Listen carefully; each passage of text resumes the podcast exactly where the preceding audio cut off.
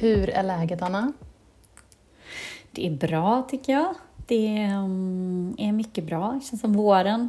Nej, det är snö ute och ganska kallt. Men det är ljusare i alla fall. Ja. Våren är på ingång. Mm.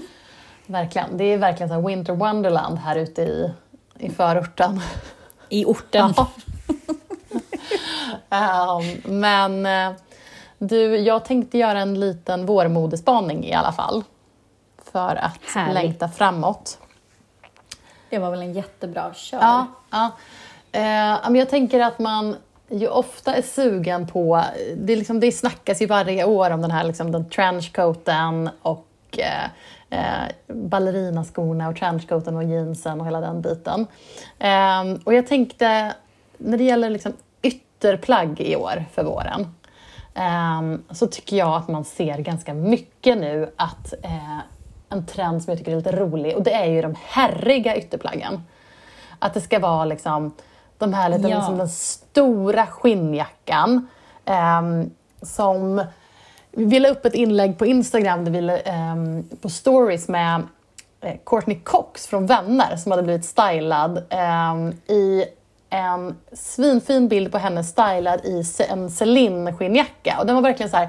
oversize, stora, lite herrig stil. Det ser ut som att det är ganska så här tung jacka, tung skinnjacka. Lite tjockare skinn. Det är inte det här fladdriga skinnjackan. Utan det är en rejäl, tung grej som man knappt kan hänga på en galge. Den typen av skinnjacka. Ändå så här motorcykel... katten, men den stora herriga versionen. Mm. Så den... Mycket axel kanske. Vad sa du? Är det mycket axel? Mycket axel. Lång ärm. Gärna ner över handen. Och just det här lite tjockare lädret. Gärna lite sån här med lite textur i. Inte helt blankt. Utan lite... Mm. Du vet, när det... Som ens pappa hade på 90-talet. Ja, men exakt. När det är lite så här, nästan lite bubbligt. Jag såg en jättesnygg version hos By Malene Birger. Så det ska vi lägga upp som referens på vårt Instakonto. Ja. Så det är dels den stora herriga skinnjackan. Men sen är det också, och det här tycker jag är ett jättebra alternativ till trenchcoaten. Om man är lite sådär trött på den. Så såg jag att Arket kör i år hårt på carcoat. Och, men det älskar sådana här namn, modenamn på grejer som hänvisar tillbaka till ett plaggs ursprungliga... funktion. Och det här är ju ett typiskt herrplagg. Alltså en carcoat. En coat som du ska köra bil i. Jaha, ja, okej. Okay, ja, så det är en ganska så här... Alltså det är typ en A-linjeskuren kappa med knappar. Så här klassiska så här metallknappar. Mm. Den är inte insvängd i midjan. Det är inget skärp. Utan den är lite bredare och lite rakare. Och med knappar. Och en tydlig krage på. Man kan googla carcoat. Det finns ganska mycket just på så här, inom herrmode. Och då att man ska ha någon av de här herriga ytterplaggen tillsammans med någonting riktigt kvinnligt under. Riktigt så här postpandemi, dekadent kvinnlig look. Jag tänker mig en... Typen. Slipklänning, ett av mina absoluta favoritplagg genom tiderna.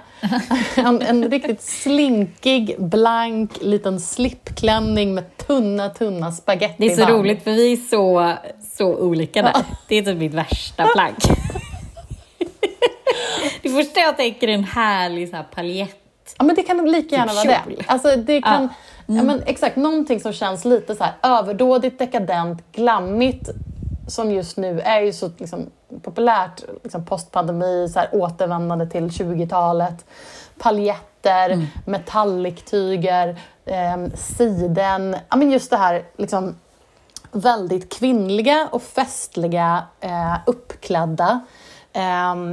Men jag ser framför mig i alla fall den här.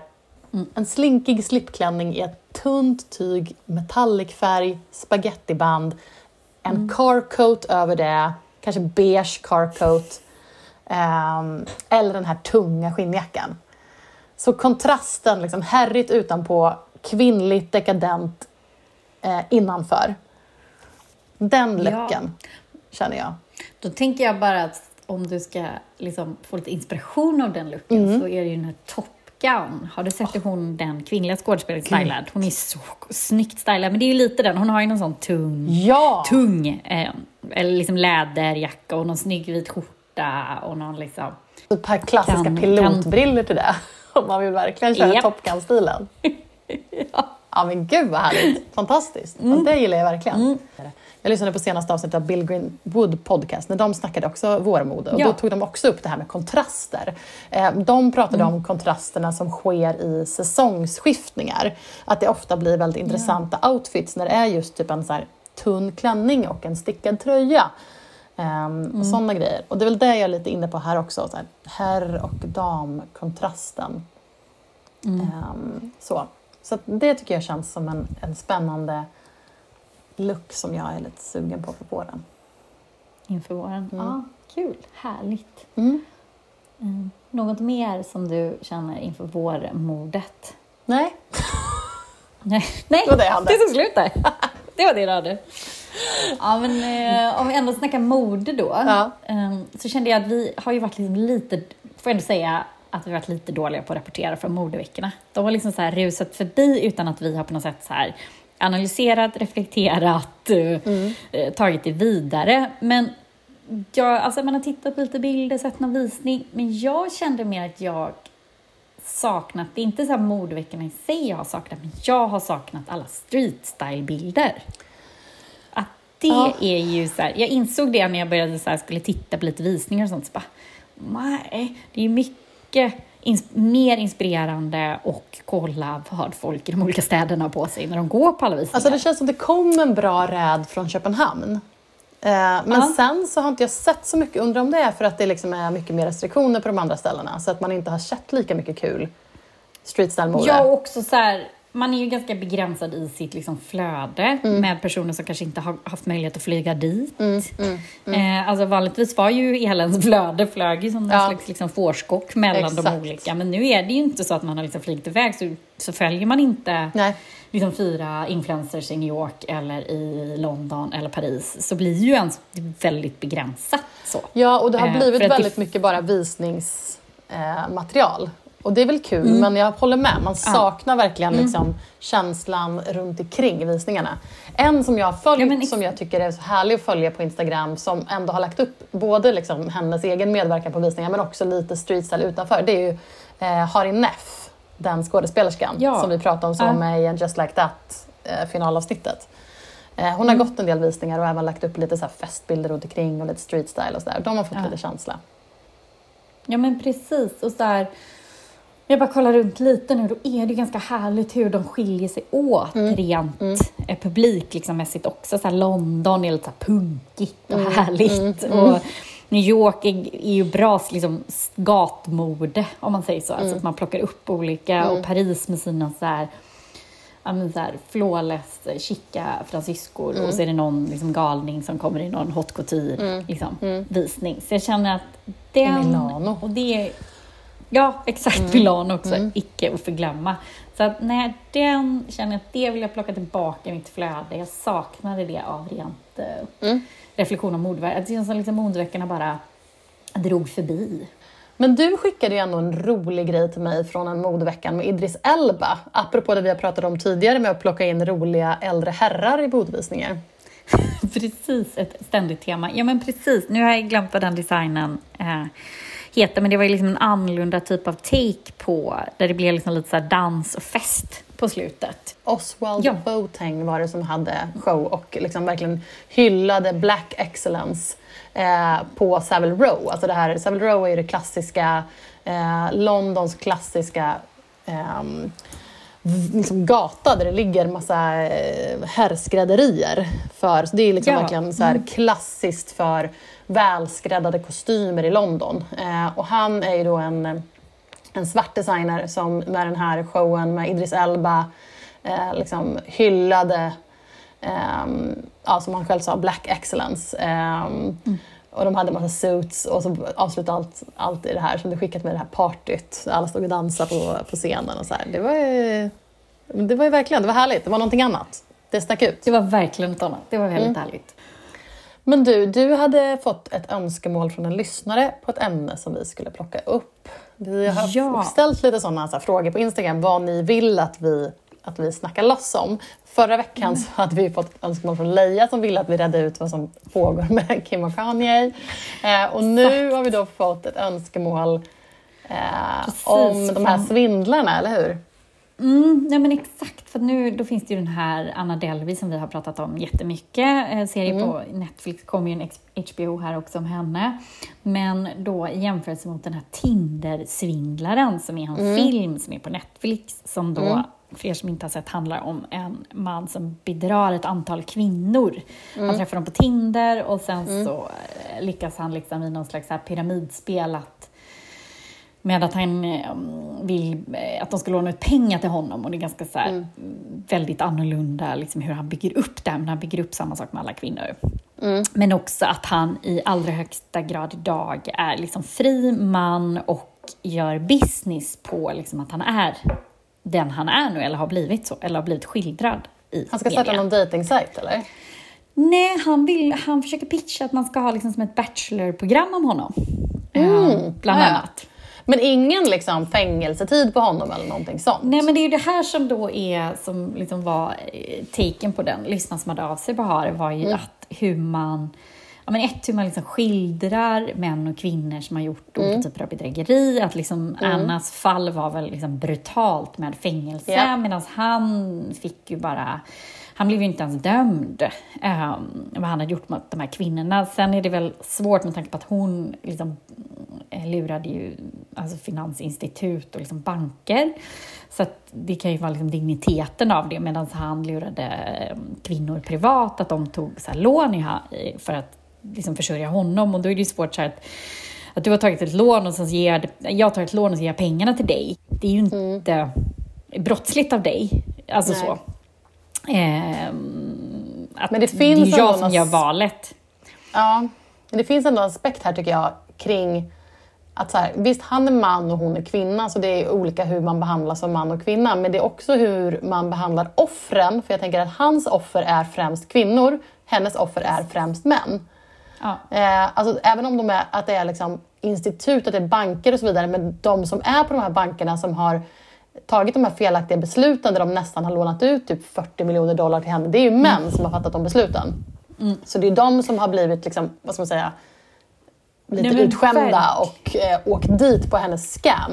Jag tycker det är så tydligt man ser på det här programmet med henne att alltså, självklart så går hon ju över alla gränser och är liksom och ljuger och så vidare. Men hon är, alltså det är så nära till att bara vara en helt vanlig så här startup entreprenörbeteende där det är liksom så här: jag är på väg att starta någonting och om jag bara får det här lånet så kommer ni få in alla de här pengarna. Och, alltså det är liksom, hon går ju på en, alltså hon går ju över linjen, men hon balanserar ändå. Liksom, hon är ändå ganska nära många bara vanliga liksom, entreprenörer. Jag skulle vilja se hur många, jag skulle vilja se dokumentärer om de som har gjort typ exakt samma sak som henne men som bara kom undan med det. Alltså förstår du hur många sådana det är? Ja, men också så här, det är det som jag kan ibland känna är så svårt med liksom finans- och investeringsmodeller liksom med så här, ja men WeWork, den som kommer, det är också det. Han drog in en massa pengar på liksom luftslotts, lite så, hade någon slags idé om coworking och hit och dit. Men jag menar även så här med Spotify, att så här, men de går aldrig med vinst, men lik förbannat så tjänar de så himla mycket pengar. Alltså hur går liksom...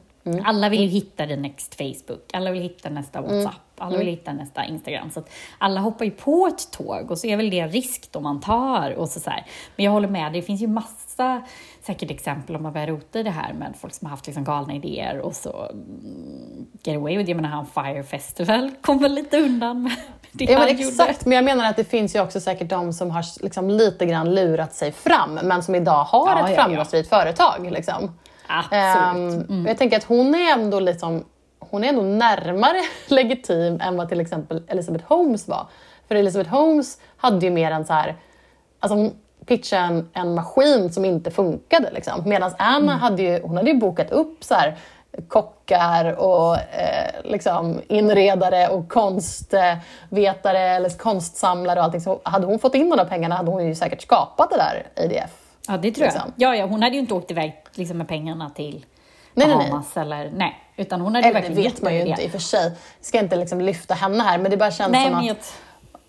Det är ju, det är så intressant för att det är så nära en värld som är ganska lik det hon gör. Sen gör ju hon rena så att hon förfalskar grejer och så här. Så självklart så går hon över gränsen. Men det är ändå intressant hur pass nära entreprenörskap det är. Gud ja, men också den här, jag tycker det var så intressant som du tog upp i början här med skuldbeläggandet. För det tycker jag är så tydligt med de här, med henne. Då tycker man så här, gud hon är helt galen och hon bara lurat folk på pengar och så här.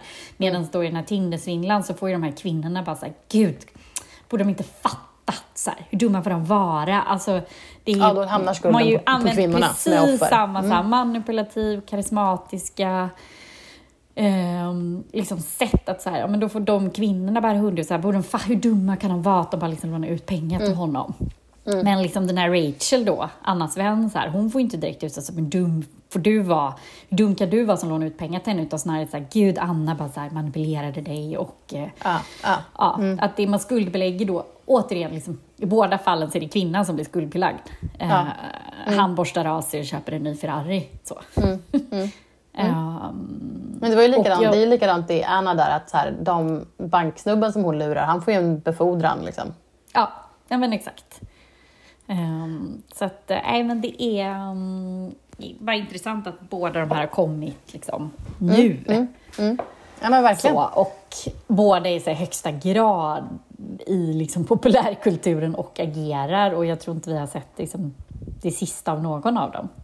Verkligen inte. Nej.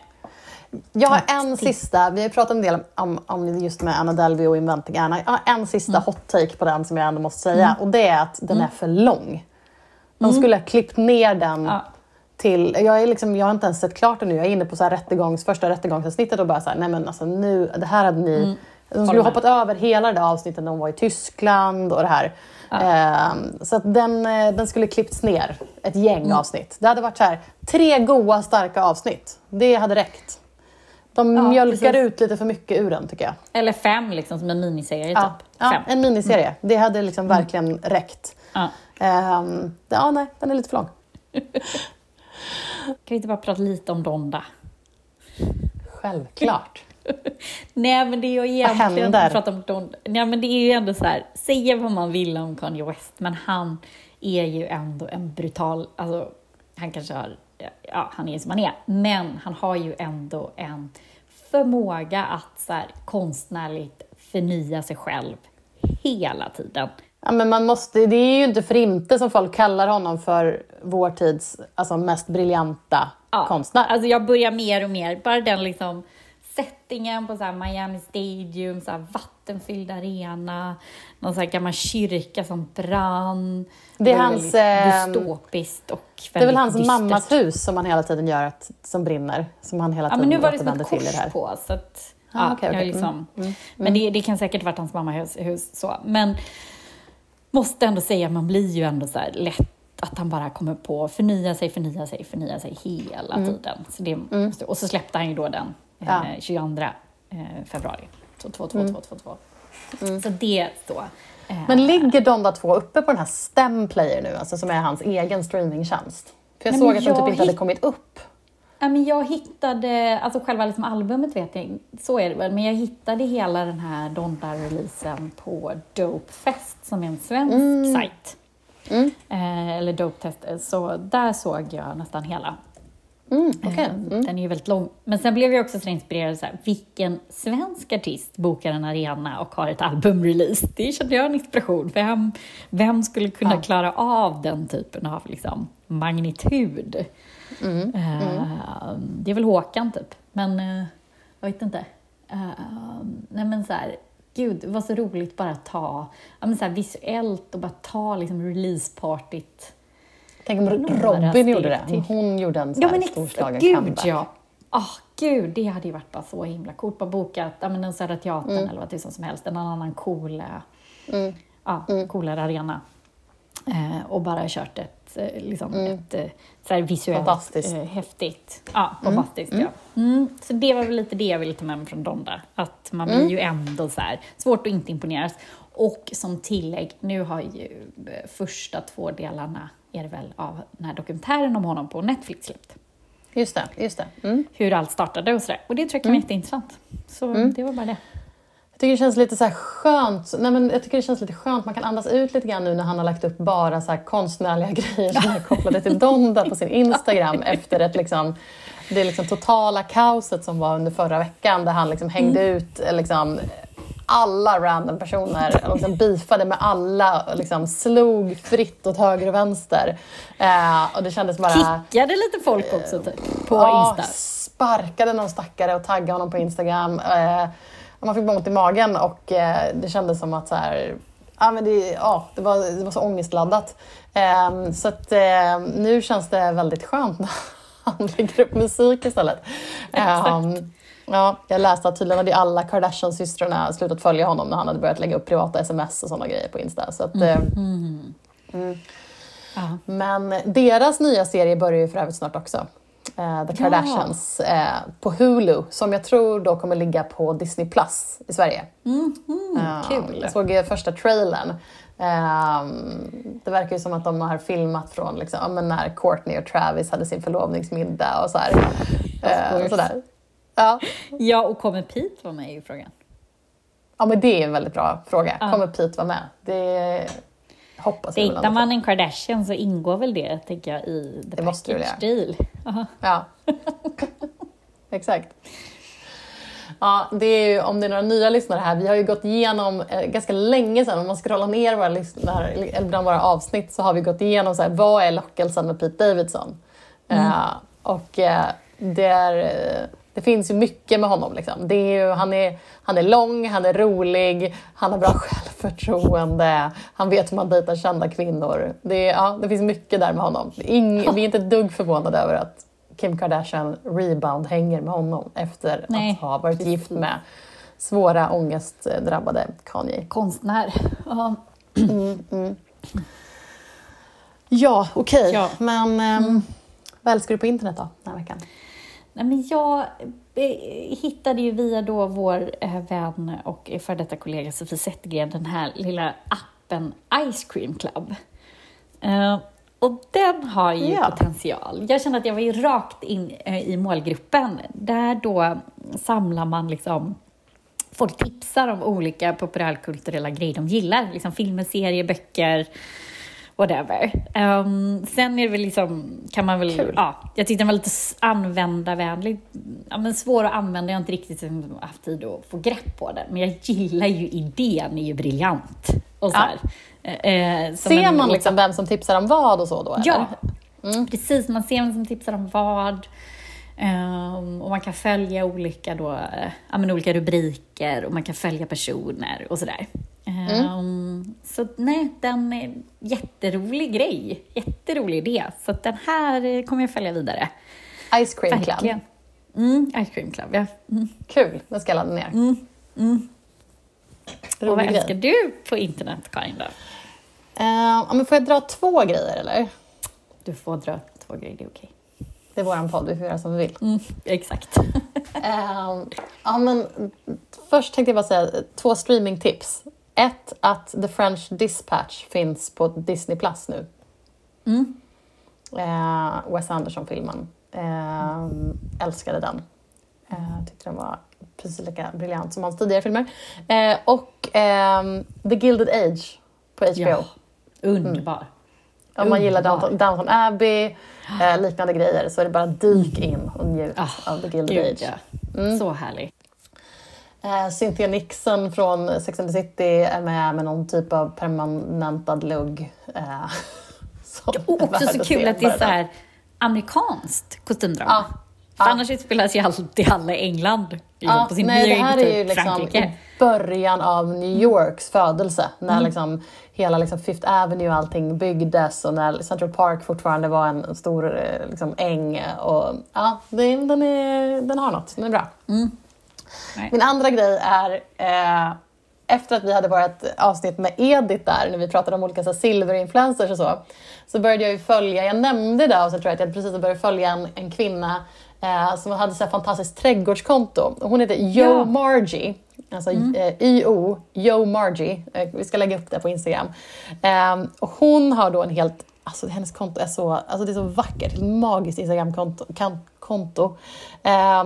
Och hon kallar sig för typ så här Gangsta Granny. Det är så i sin bio. Men hon är då hon lägger upp från sin trädgård i Hertfordshire i England, vilket har gjort att jag har fått liksom tips på andra influencers från just Hertfordshire i England. Ingen aning om hur man säger det. Men då har det blivit att jag börjar följa ett antal olika trädgårds Insta-profiler som är lite liknande stil. Och det är väldigt så här, tänkte så här, dimmiga morgnar och fantastiska växthus. En dimmig morgon med i beige, grå, bruna toner. Alltså soluppgångar över någon sorts brittiska kullar. Det är verkligen så här, någon sorts, som Edith pratade om, det är så slow content som är verkligen så här balsam för ens scroll. Det är otroligt icke-upprörande, men väldigt skönt. Åh gud, det är väl nog så härligt. Ja, så det ska vi lägga upp lite tips på. Mm. Det är bra. Ja, men du... Tack för den här veckan. Nej, men du, tack själv. Har vi glömt något av allt vi ville prata om? Säkert, ja. Vi ska säga att följ oss gärna på Instagram. Fashion Road Kill. Tips era kompisar. Om ni gillar podden, gå in och prenumerera på den poddtjänst som ni lyssnar på. Så blir vi väldigt glada. Mycket. Hej då. Hej då!